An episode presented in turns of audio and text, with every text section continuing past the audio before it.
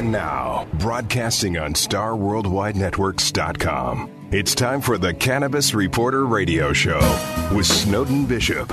Listen in as Snowden interviews cannabis industry pioneers, marijuana experts, policymakers, medical practitioners, patients, and other amazing individuals with compelling stories to share.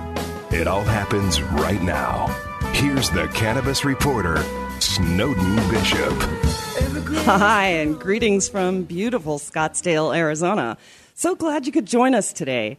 I'm excited about our show today because we're going to delve into the relatively new science of cannabis. I say relatively new because for more than 80 years, the scientific and medical research has been off limits for legitimate study. It's no secret that prohibition didn't stop millions of people from using marijuana for healing and relaxation. But let's face it, prohibition has been dangerous. Most users knew that breaking the law was a risk to their freedom. And in the backs of their minds, they also knew that dealing with the criminal element had potential to be, well, unsafe. But for fans of cannabis, the benefits far outweighed the risk. After all, it's a plant that brings them comfort and pleasure. It's not nearly as dangerous as the anti drug propaganda says, right? Well, maybe not. Now that new state laws have opened the doors to scientific study, we're learning that unregulated marijuana can be dangerous to your health. That makes sense when you consider that marijuana bought on the street is likely not tested for purity, toxins, or other dangerous pathogens. I mean, who in their right mind would grill their local dealer to find out where their marijuana was grown? That's what my guests are here to discuss today. But let's introduce them in just a minute. I want to get a news update from our cannabis reporter, Nate Nichols. What do you have for us today, Nate? Thanks, Snowden. There really are a lot of exciting developments happening around the country on the testing front. Earlier this summer, Oregon issued its first two state licenses for marijuana testing facilities. In all, so far, 17 labs have applied to be state licensed. Officials in Oregon were worried that testing would be the bottleneck in their market. They've already issued 200 producer licenses, most with large scale cultivations. The state liquor commission estimates that these labs will need to test 2,500 samples each month uh, to be comparable with the demand that they've seen in Colorado and Washington. There was a lot of worry that there wouldn't be enough state licensed labs, and that would be the holdup in the production. In Colorado, uh, a bill was recently signed which requires that medical marijuana be tested using the same standards that recreational marijuana is. It's a little ironic to think that recreational products were tested before medical products, but the sad reality is that many medical testing laws around the country don't include testing provisions. This is a trend that we can expect to see coming to other states as well. As recreational legalization moves forward, the same testing standards will probably be applied to the existing medical programs in many states. California recently passed a new law which will impact many businesses, uh, which will impact all marijuana businesses in the state of California. Part of that law requires that California develop comprehensive testing standards. Previously, all medical marijuana was untested in the state of California. Thanks so much, Nate. Um, stick around. I want you here while we introduce our guests. We have Ryan Treacy and Dr. Zach Hildenbrand, who are principals at C4 Laboratories, which is a company that conducts testing on cannabis for purity and toxicity. And I'm so glad both of you could be here today. Thanks for having us. Thank you very much. Pleasure. So you're actually taking um, cannabis to a whole new level with what you're doing because, you know, obviously testing is not required, at least not here in Arizona right now. But but I think that it's so important because it really needs to elevate the standards and make people realize that there is a vast difference in the in the types of marijuana that they can buy. Tell me about it. Yeah, yeah, there really is. I think you know uh, not only is it important to identify some of the safety aspects that come along with cannabis, but I think it's equally as important to make sure you have a, an approach that's targeted to the therapy that you're utilizing it for. Mm-hmm. Um, so we have information that we can identify those different cannabinoids and different terpenes that uh, possess therapeutic benefits, and we can get real targeted on the on the symptoms that you're uh, that you're you're dealing with. So I think that's that's one of the very most important aspects. Yeah, and if I, I, may just add there, I mean, when we started our operations in Mesa, Arizona back in 2015, uh, we found very, very quickly that we're crawling out of the primordial ooze, if you will, of the Cheech and Chong uh, Spicoli era. I mean, this is, we're coming from uh, the perspective of well, I'm just going to use this. I'm going to smoke this cannabis. I'm going to get high and I'm going to get hungry, and that's the end result. Well, the truth of the matter is that there are a number of natural products, not just THC, um, we're hearing a little bit more about CBD these days, but there's other pertinent uh, cannabinoids there. There's also uh, highly volatile uh, molecules called the terpenes. So these give you the flavor, the fragrance, um, but they also have a tremendous amount of therapeutic potential. And so when we characterize cannabis, and certainly when we're talking in Arizona about medical cannabis, the thought that you could be speaking in a medical context yet not have the analytical data to support that is quite vexing to me. And so that's where really where we, we got started. Uh, we really want to uh, shift that paradigm, ch- shift that equilibrium, so that people can get that analytical data on their on their cannabis. Uh, they can be better informed about how to use it, and ultimately, that's going to make a, a safer utilization and, and, obviously avoid any kind of uh, negative outcomes that patients may have when they don't know what they're they're using. Yeah, tell me about some of the um, dangerous pathogens that are found in medicinal and recreational marijuana? So, I mean, you can, in terms of pathogens, there's a number of different uh, microbes that, that can be, uh, you know, live host in the in the cannabis. I mean, you have bacteria, um, E. coli. You can have um, uh, salmonella. You can have Staph aureus. I mean, you can even have Pseudomonas aeruginosa.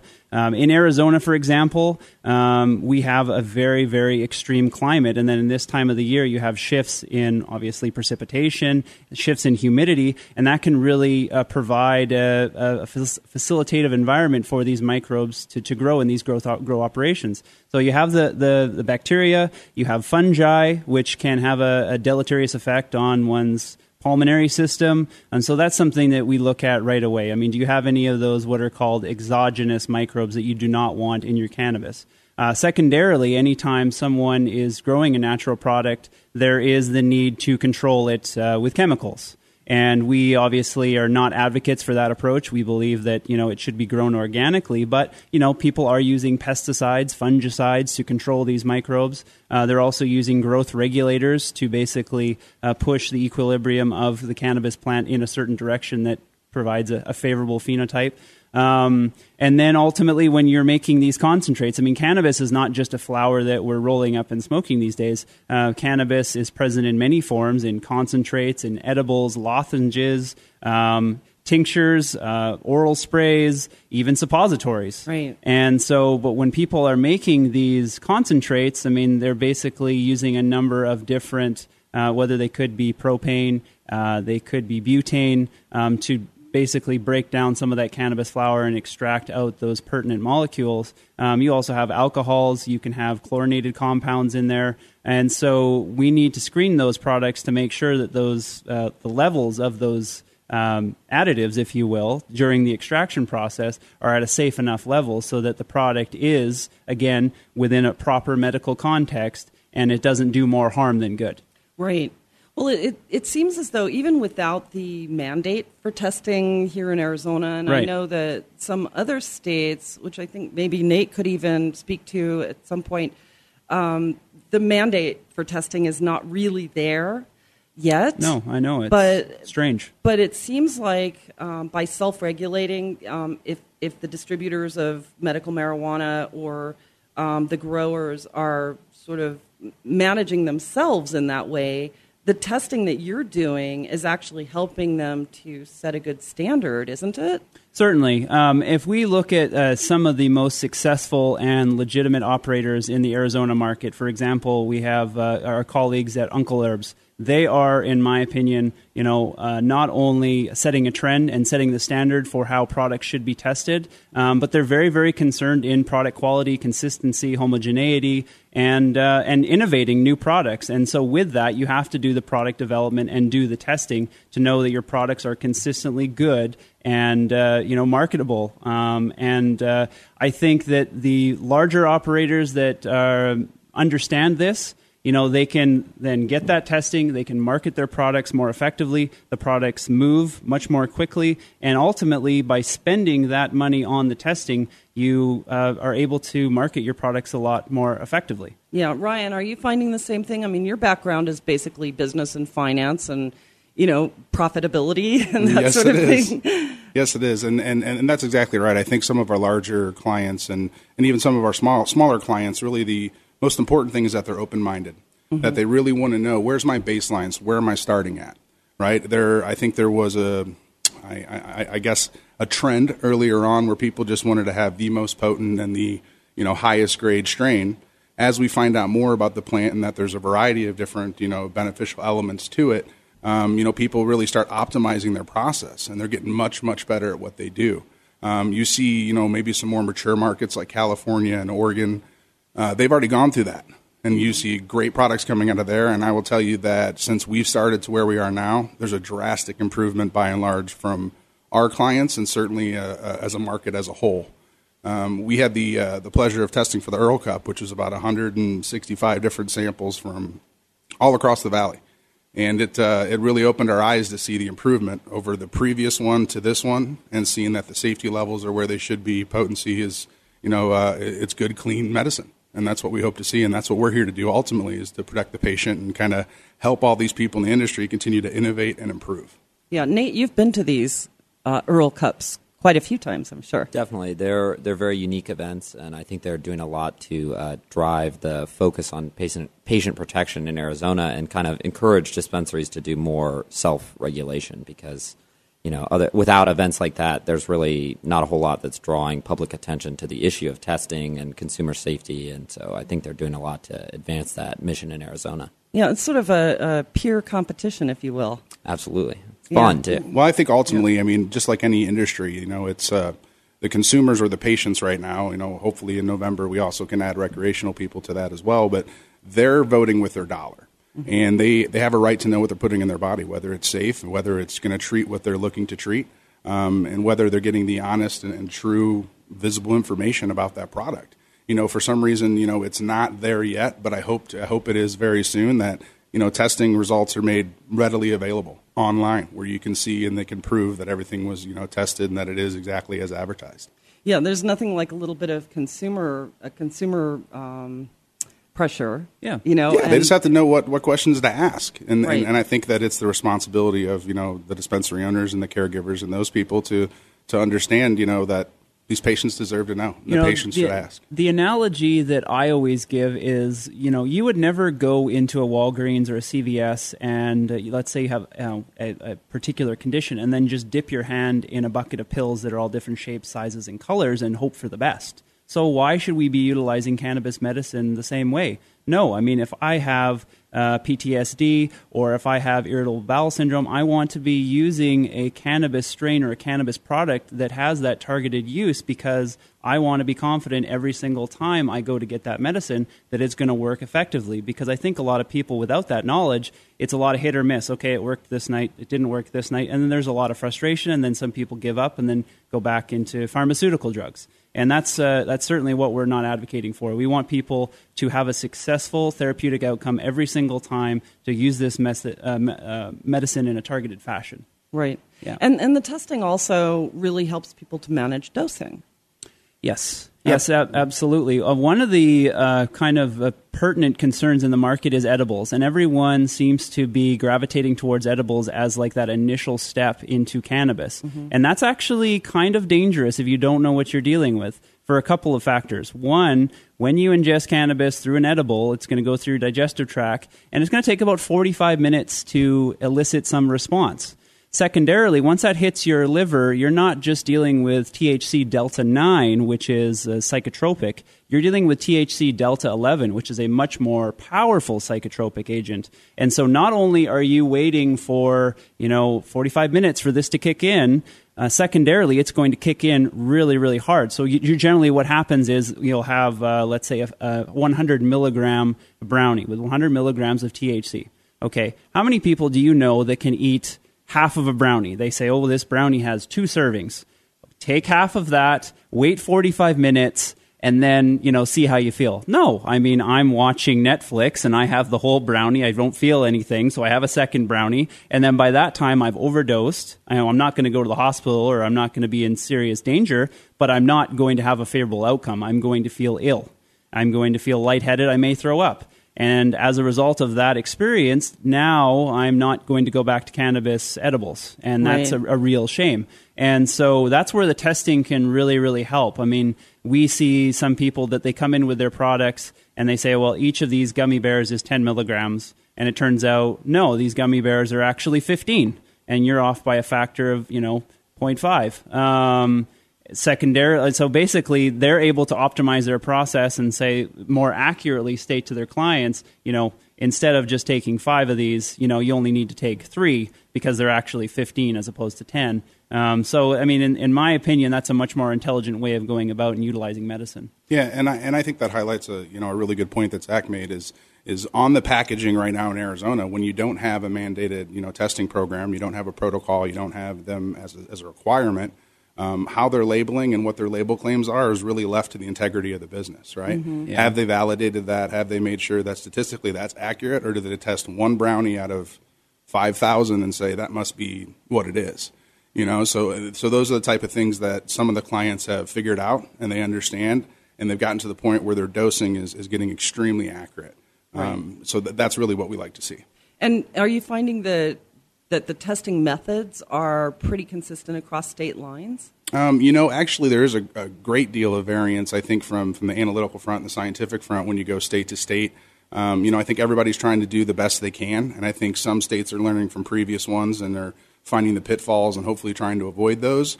But there is a great deal of variance as far as how some of those limits are set, what bodies they utilize to set those standards.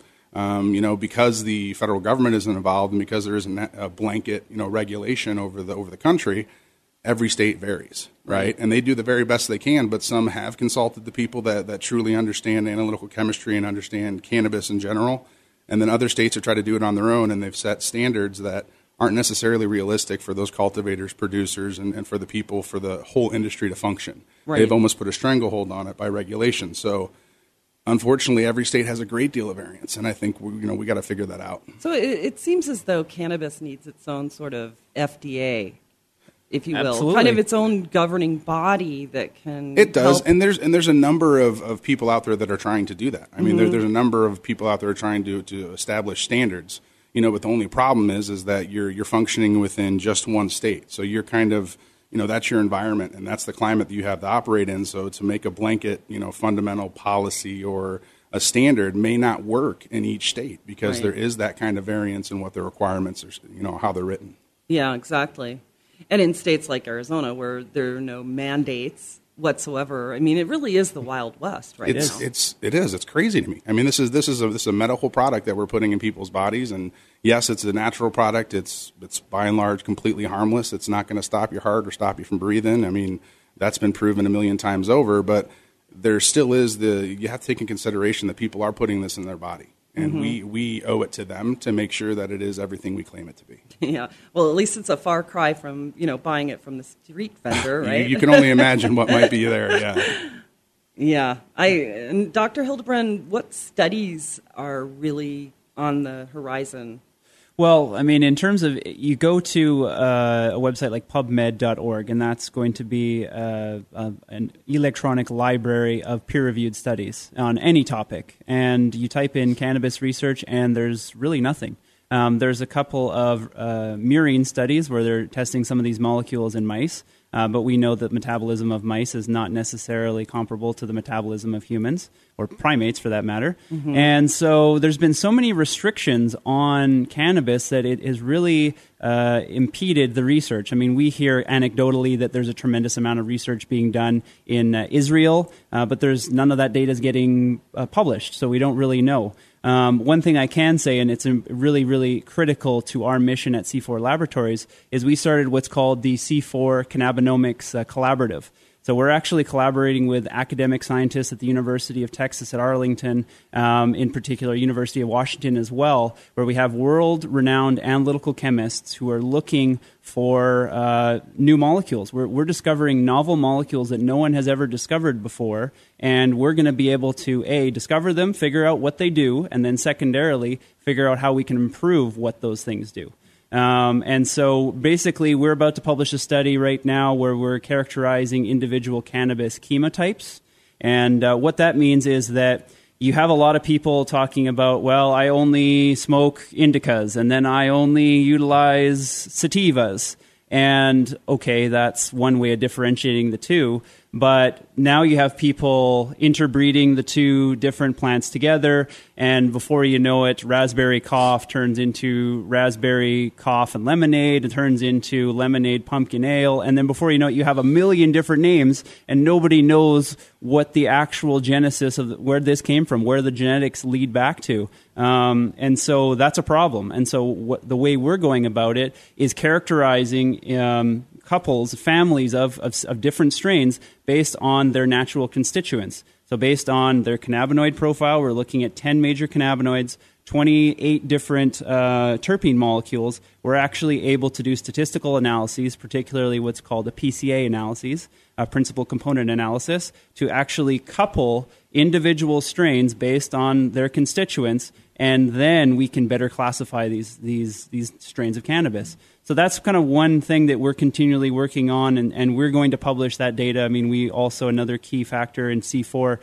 is we produce peer reviewed uh, quality data. You know, I'm a scientist. I, I continue to publish in the peer review on, on other studies, and so it's important for us to raise awareness about cannabis medicine and to add legitimacy to the testing. We have to be publishing just like every other scientist, whether you're at Johns Hopkins University, Harvard, or UT Southwestern, you name it. We want to be publishing in the same journals as those major research uh, outlets. Um, so, I mean, that's that's really a, a, critical thing. I mean, and, and again, um, getting back to the exploratory work, uh, there are molecules I know they're there uh, that no one has ever seen, and we will discover very, very quickly. And and basically, because of the restrictions, and secondarily, you have people that we've brought in, for example, um, from typical uh, traditional research backgrounds, uh, coming into the cannabis field. And so they're utilizing million dollar instruments where we're able to find things down to the parts per quadrillion.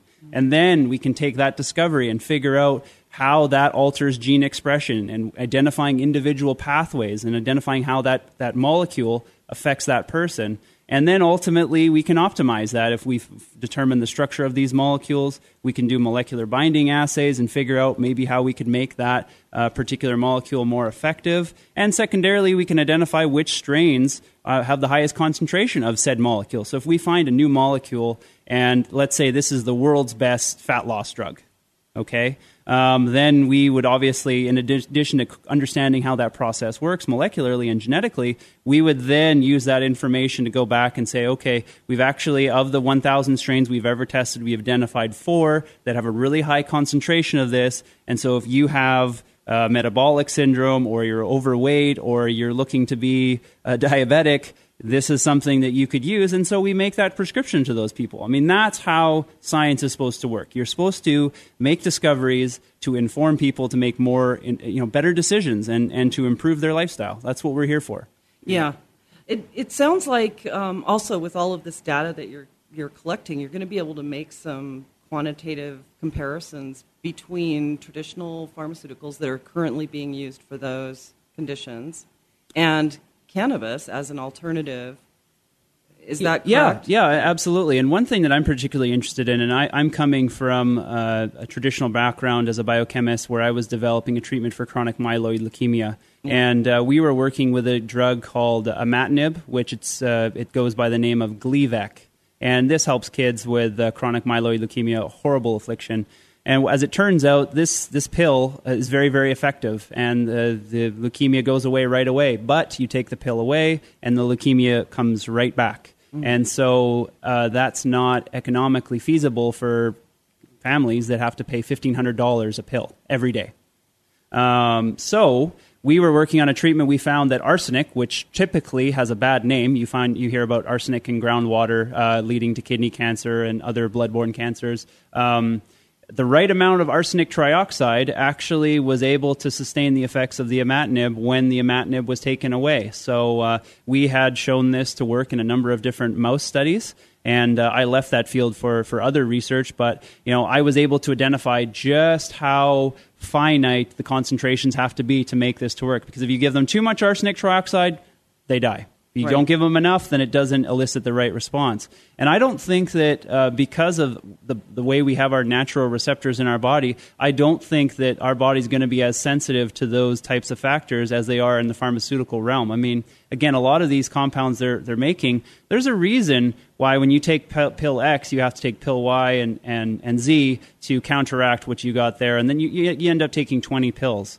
Um, we don't. I don't foresee that being the case with, with cannabis medicine. But again, we're just at the the very nascent stages of this. We're just diving into this right now. Um, I obviously and and us at C4, you know, we are very excited about the frontier of medicine that we're on right now. I mean, I understand that we have a tremendous amount of work ahead of me, and uh, the, the, best thing that we can do is collaborate with world renowned scientists to each chip in and, and work together on this you know, this isn't something that us as a group or a group of scientists can take on ourselves. We need large consortiums all across the world uh, analyzing these things from different angles because there's a lot at stake here. I mean, there's there's children that are being you know struggling with epilepsies, and you, you see that they get on THC and a, a CBD uh, rich oil, and they go from having 60 epilepsy epileptic seizures a day to having four a month. Mm-hmm. You know, that's very very telling, but you know, I think that um, there we can have a tremendous influence on other things. You know, things uh, neuro- neurological diseases.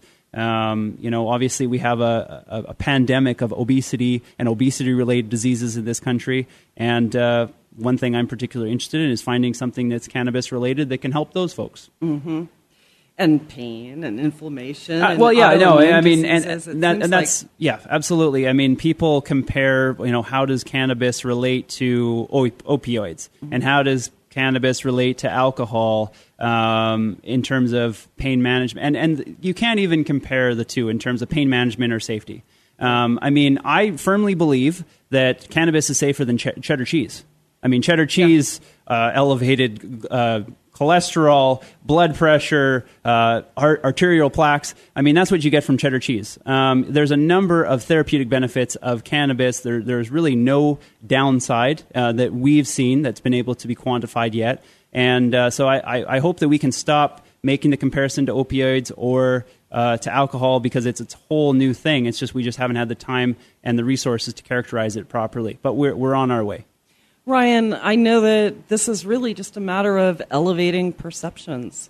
That's exactly right. It's a it's a matter of education, and I think you know as you look at the political climate and the social climate and kind of the progress you see across the country, um, though it's not as fast as I think as a lot of us would like it. Um, the recent decision by the DEA not to deschedule or reschedule cannabis, I think, uh, by and large was looked at as, as, as kind of a, a, failure to move forward. Mm-hmm. Um, but out of that, we've also had now the opportunity that, that academic institutions can now you know have federally approved uh, grows, which though may not seem like a big deal, it is because right now any any clinical research that is approved, which is very very few that have actually earned the approval, they have to go get their medicine from NIDA's grow in Mississippi. Well, that grow in Mississippi is not apples to apples to what medicine can, medicinal cannabis is available to patients, right? Mm-hmm. So if you're going to put in all this time and all this effort into the research, make sure that at least what you're utilizing in that research is in fact what they're likely going to be utilizing in a medical cannabis program or in a recreational state. So I, I think there is small movement forward, but thank goodness there's movement because now we have people like Dr. Hildenbrand and, and, and other you know very, very intelligent chemists out there that up until this point have been dedicated to traditional fields, and now they can take their aptitude and, and their abilities and they can dedicate it to a plant that, in my opinion, has just limitless potential. I mean, there are so few cons compared to the pros that it, it I mean, it's so exciting to me, not even being, you know, a, a chemist or a scientist by any, by any stretch of the imagination. Yeah. It's still so exciting to me to see what kind of impact this can have on children, on families, on you know just the broad spectrum of Oh, society. society in yeah, general. society in general, absolutely. Yeah. Well, in, in a way, it's a blessing that it wasn't rescheduled from Schedule 1 to Schedule 2 because Schedule 2 has its own, you know, cluster of Yeah, I mean, limitations. I, I, I want to see progress, but I also don't want to see progress that is um, it's it's serving only the few. right. as opposed to being you know correct for the plant and showing respect to the people that can benefit from it. Yeah. Um, I would hate to see you know uh, a methodical approach where some people are allowed in the door and others aren't, and then we come to a point where it's I don't want to say corporatized, but but basically you have large companies that come in or pharmaceuticals or the people that have the resources to really corner it. I don't want to see that happen, in my personal opinion, because I want to make sure that it's available to the masses and that you know it's not just the few that benefit from it, but everybody. Right, but opening up the doors for research right now is actually it's great, even though it's still a Schedule One, um, because by the time they get around to the, it seems they go through this every single year. They want to reschedule it to something, and by the time they get around to it next year, there will be that much more research to show. Hey, wait, this doesn't even need to be a Schedule Two. Well, it's it's kind of funny because it was it was all misinformation and propaganda Right. that made us uh, you know make it make it illegal in 37, Uh-huh. and then now here we have facts and we have things that are far beyond ane- anecdotal at this point. Yeah. Um, so hopefully, as we continue to to delve in and to research and to get more facts, um, we can just start beating those people over the head with it and say, "Come on, it's it's time to wake up and, and see what we have in front of us." I mean, you can only deny it for so long until. I mean, you have people like Dr. Hildenbrand and other people like, hey, you trust me with a multitude of other very important issues, and it's coming from me that, yeah, this is exactly as advertised. Right. It's an amazing plant. and and there are so many deleterious effects of pharmaceuticals that are like household Yes. names xanax uh, haldol things Yes. that Yeah, and, and the majority of those things that people use to relieve those those everyday symptoms, right, to, to, to get through their day, um, there is typically a component within cannabis, whether it be within the terpenes or within the cannabinoids, that has that similar effect. So if, if you find the right medicine for you, you can still get the same relief, but you don't have to pollute your body with, with, a, with a pharmaceutical that's going to cause who knows what kind of side effects and long term effects. Yep. Wow, and and for people who are still so adamantly opposed or really skeptical or just on the fence about legalization, um, give me your point of view of what what is it that you're going to tell them in terms of legitimizing this business. Well, I think you know, for me personally, I have a unique perspective. Um, you know, obviously, I'm in the industry. I have a, I have a stake in it, right? So um, that there's certainly um, some motivation from that side. But I'm also a father. I have two kids, right? Um, you know, I'm a member of the public. I pay the taxes just like other people, and in my opinion, I think people need to be open minded to see that there's a variety of, of things that people utilize to find relief, right? And we are not very quick to judge them if it's alcohol, if it's pharmaceuticals, if it's overeating, if it's any of the things that they do to cope. But why are we judging them if they elect to use a, for the most part, a non harmful plant, right, that has shown a tremendous amount of medical benefits? I mean, I think that even if you don't use it, I think you need to educate yourself because the biggest thing that I see is that there's this lasting stigma and cloud, you know, clouded judgment over cannabis because people have had it pounded in their head for as long as they've been alive that it's bad, bad, bad. Reefer madness, you're going to go crazy. It'll lead you into the worst things in the world. Well, that's hard to undo. So we mm-hmm. have 80 years of misinformation, and now we're trying to hit the fast forward button to bring everybody up to speed. So I think, you know, in short, my suggestion would be make sure you go out there and educate yourself and vote with information, not with what your perception is, because your mm-hmm. perception more than likely is skewed. That's a really important point. And I think that you know, in working in the media, um, Nate's been working in this in this industry almost exclusively in terms of of writing and getting that story out there. What's been your experience in this? Definitely. It's very interesting to me to see how cannabis is still uh, characterized in the mainstream media, and I feel like I see a lot of uh, pseudoscientific and uh, semi scientific at best uh, research and opinions presented, and uh, they're presented as fact uh, by the traditional media. And it's a little bit disappointing to me that they haven't really engaged with the community more and talked to people like uh, Ryan and uh, Dr. Hildenbrand because I think that you know there just are so many stories out there about the positive impact that cannabis has had on a lot of people's lives, and Uh, certainly not too many about the negative impact. So I think that you know the media as a whole has a tendency to kind of dwell on that negative side, and I think there's probably a lot of reasons for that. But uh, it's slow progress, but something that I definitely enjoy doing and being there to kind of present that side of it. And and to touch on that important point that Nate made, I think the problem that the media has and why they've been reluctant to dive in there and really understand the situation before they report it is that they may be associated with with us in this kind of what they the, the shadows, so to speak, mm-hmm. and that it may affect their career mobility in the future, right? Because you're operating in a quote unquote gray area. Um, I've actually experienced this quite a bit. Um, you know, coming from a traditional background I've done some. I do. I do quite a bit of legal consulting, and it's been brought up. Oh, aren't you the guy who also works in cannabis research? To which I say, Do you have a problem with me helping people? and they say, Well, what do you mean? I said, What we do helps people. We're we're characterizing medicine that so kids, geriatric populations, the underprivileged can live a better quality of life. So, sir, if you have a problem with that, then I give up. And I mean, generally, it stops the argument pretty quickly. Um, but you know, to Ryan's point there, I mean, I have this conversation with my my parents, for example, very very traditional, and you know, again, it goes back to similar points. Do you have a problem with tax revenue? No, tax revenue is great. Do you have a problem with helping people? No. Do you have a problem with people getting off chemical reliances? You know, and having dependencies on drugs?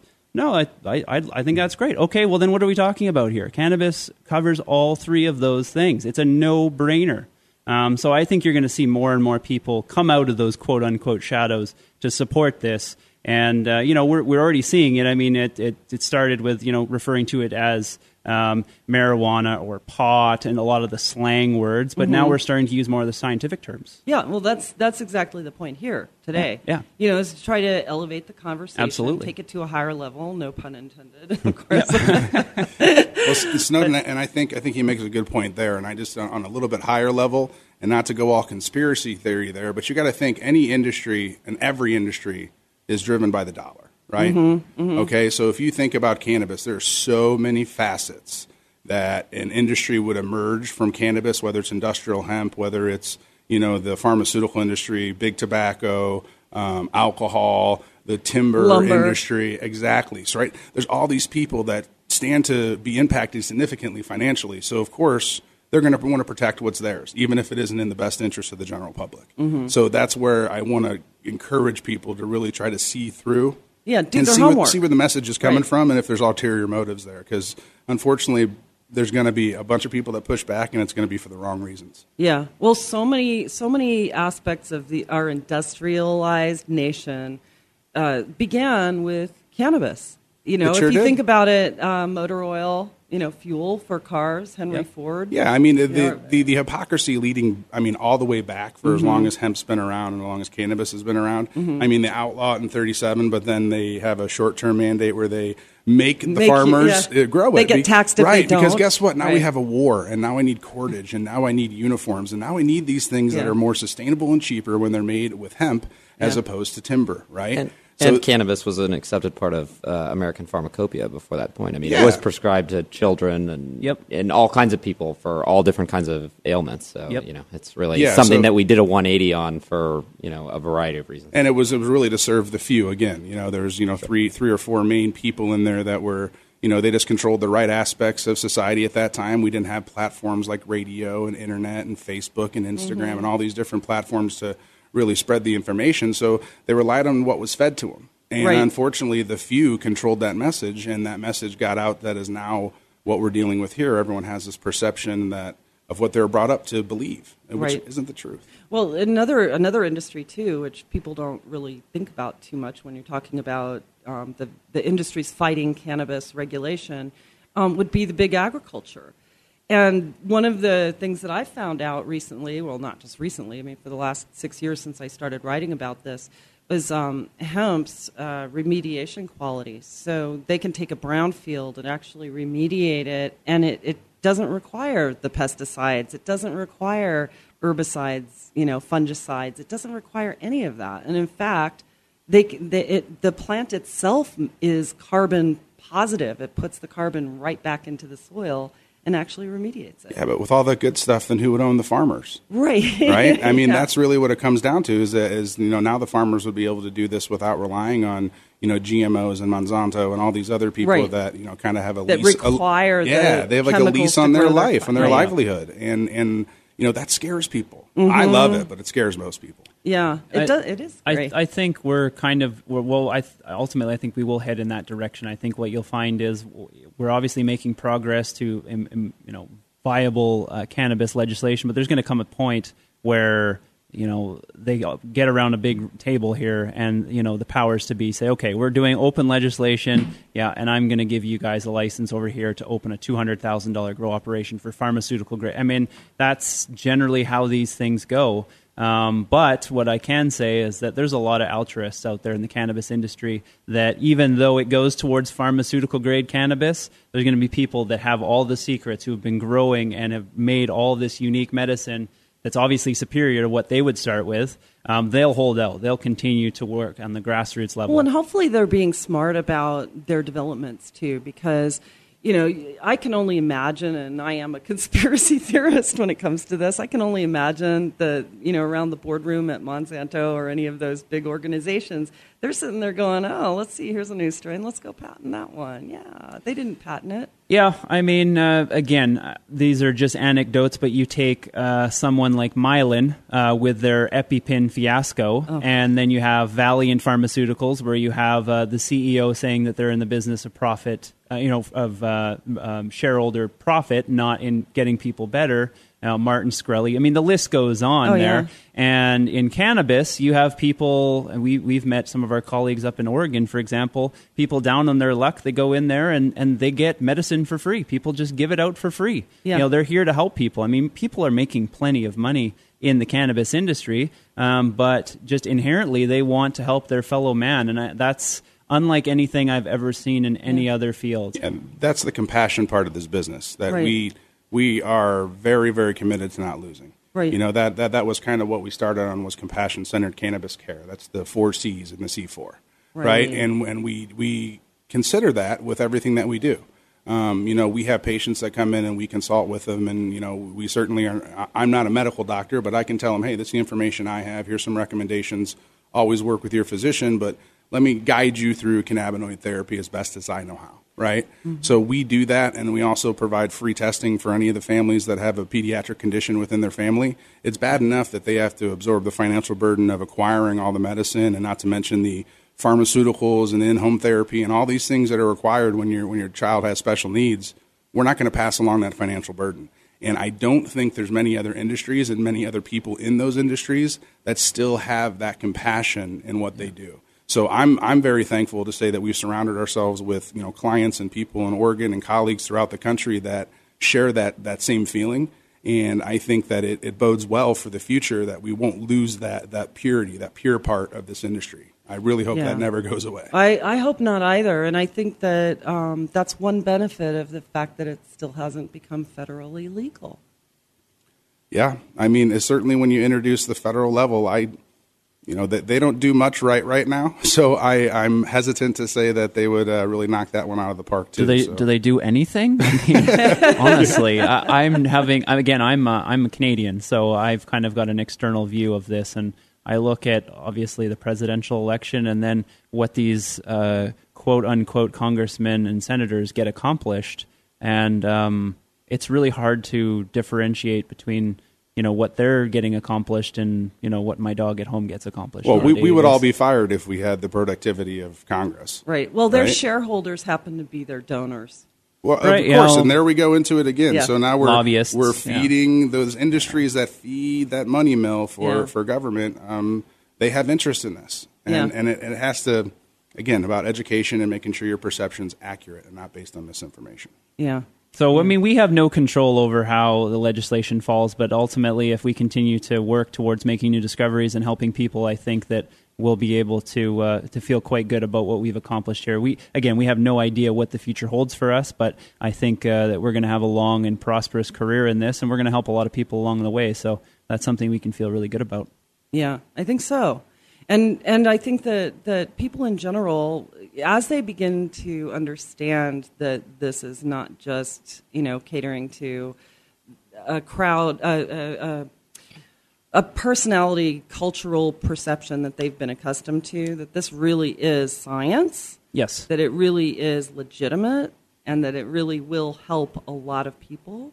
I'm hopeful that you know getting getting the word out, especially with companies like yours, and you know getting the news, making sure everyone in the in the nation knows how beneficial this is going to be. Hopefully, that'll make a huge difference. Yeah, agreed. Agreed. I, I mean, if you look at it, our, our bodies are wired for it, right? We have an endocannabinoid system. We have CB1 and CB2, CB2 receptors throughout our body.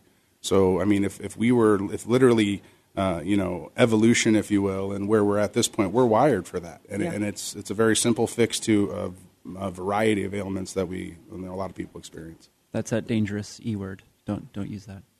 Oh, yeah. Yeah. I'm mm-hmm. not allowed to say that. Evolution. Yeah. That's a whole nother show. Well, there's the cannabis evolution. That's not a dirty word. I'm no, it's not, and that, that's a good good one to refer to too. I mean, and that's another great thing for people that are trying to make their decision is if this is, you know, uh, if they're ready to make a vote for it and, and change their their stance on it. I mean, this is this goes back four thousand years, right? A lot of the medicine that we base, uh, you know, Western medicine on now has all developed from Chinese medicine and, and those type of things, where really it was where cannabis was was started. I Yeah. mean, that's thousands of years ago. And for people in the states and the nine states or whatever who are who are opposing this to voters, um, final thoughts for what you would tell them in terms of from scientific perspective. What what is it that how are they going to benefit? I mean, I, they benefit medically and from a quality of life standpoint. I think you know that goes without saying for those people that will now have access, you know, with new legislation. Um, but you know, if if the money speaks to you, then look at the revenue that it generates from a tax perspective, and and all of the programs that states have that are underfunded, um, whether it be education, whether it be you know law enforcement or drug abuse prevention, any of these things, um, you need resources for that. So, okay, what we're doing now is not working for a lot of states. Yeah. So it's time to progress and it's time to look outside the box. And we have a great opportunity here that, in my opinion, the pros far outweigh the cons. And it's not you're not introducing a substance that you're going to have a rash of people running to the emergency room. No one's going to die. This is something that we have plenty of things that are much more harmful in our daily lives than this. So just you know, be step back and really look at it. Yeah, and Dr. Hildenbrand, from Yeah. the perspective of of testing requirements and that sort of thing, legislation in these states will actually help to mandate that, won't it? Yes, I, and and to build upon Ryan's comments, I mean, I, I think that voters that aren't familiar with cannabis and don't really understand the issues, but they understand that it's on the ballot, I would ask that they uh, make a conscious decision um, to vote in the best interest of their fellow man. I mean, even though if they don't use cannabis, they have no interest in using cannabis, they should understand that there are other people out there who are suffering with illnesses that are getting a tremendous amount of benefit from cannabis. And now with uh, you know testing being mandated, you know we're going to have a better uh, understanding of the medicine out on the market. We're going to clean up you know the bad apples, uh, the bad actors, I should say, um, and it's it's going to get to it's going to be a lot better environment um, for those patients who who require that medicine. So um, of the of the nine states, I, I'm I'm hopeful that at least seven will do the right thing. Um, you know, I'm I'm a betting man, so I would say seven out of nine will do the right thing. But but then again, you just never know. Yeah, yeah. Well, and also it depends on how vocal the opponents are. Yeah, and really the engagement too of, of the, the different demographics that are out there. You know, this is if there's ever a time where your voice is needed. I mean, if you talk about the fiasco of the presidential race, I mean the variety of changing of faces just here in the state legislature. I mean, now's the time when your voice is really needed, and I think there isn't a better um, uh, ballot measure that uh, deserves your attention than, than one that, that deals with medical cannabis and recreational cannabis in this aspect. Right, right. Do you see a big difference between the two, between medical and recreational? You know, I think a lot of people that utilize it recreationally are probably medicating. They just don't know it, right? They're they're utilizing it because hey, it helps me unwind. Well, other people might do that with Xanax, mm-hmm. right? Other people might classify that as an anxiety disorder, but they just don't, you know, they don't get diagnosed with that. So a lot of these things that people are utilizing pharmaceuticals for are symptomatic diagnoses, right? So those same symptoms can be relieved from cannabis, and they may be doing it quote unquote recreationally, but they're finding relief from it, and they're doing right. it. So they're gravitating Yeah. towards something that inside their internal uh, conscience is just saying, "Hey, I need this." Yeah, and, Yeah. and it's not harmful. You're not going to see them, you know, hurting the next day like you would with alcohol. You're, you know, I, I, I would be hard pressed to, to challenge you to find, you know, um, anything that involves cannabis and, and you know the violence or anyone really, you know, going crazy. That's just not that's not the response that cannabis uh, elicits within the body. So Yeah, I mean it's it's uh, just on the recreational side of things. It's an incredible anti-inflammatory. You know, so people talk about eating a Mediterranean diet that's rich in uh, poly and mono un- unsaturated fat that are anti-inflammatories. That's what cannabis is. And it's no wonder why you have NFL players, NHL players, M- MLB players Lobbying for it. yeah, exactly. Now, we, the big uh, brouhaha was uh, his his good friend um, Ezekiel Elliott, who now plays for the Dallas Cowboys, but from Ohio State. Buck, go Buckeyes. Sorry, I, I had to say it. You know, uh, he found himself in a, uh, a recreational cannabis shop in Washington. And the truth of the matter is, I mean, all of those guys must be very curious, if not currently using, because they get hit by small Volkswagens all day. And so at the end of the game on Sunday, their body feels like it's been put through a meat grinder and they want relief. Yeah, we've actually we've actually spent a lot of time talking with uh, contingency from the NFL, and in fact, um, interviewed Marvin Washington recently, and we'll be interviewing uh, many more uh, football players and and baseball players and basketball players, and you know people who are uh, really trying to treat sports injuries instead of lining up for tee shots and Vicodin in the locker room. You know, Yeah, it's, yeah.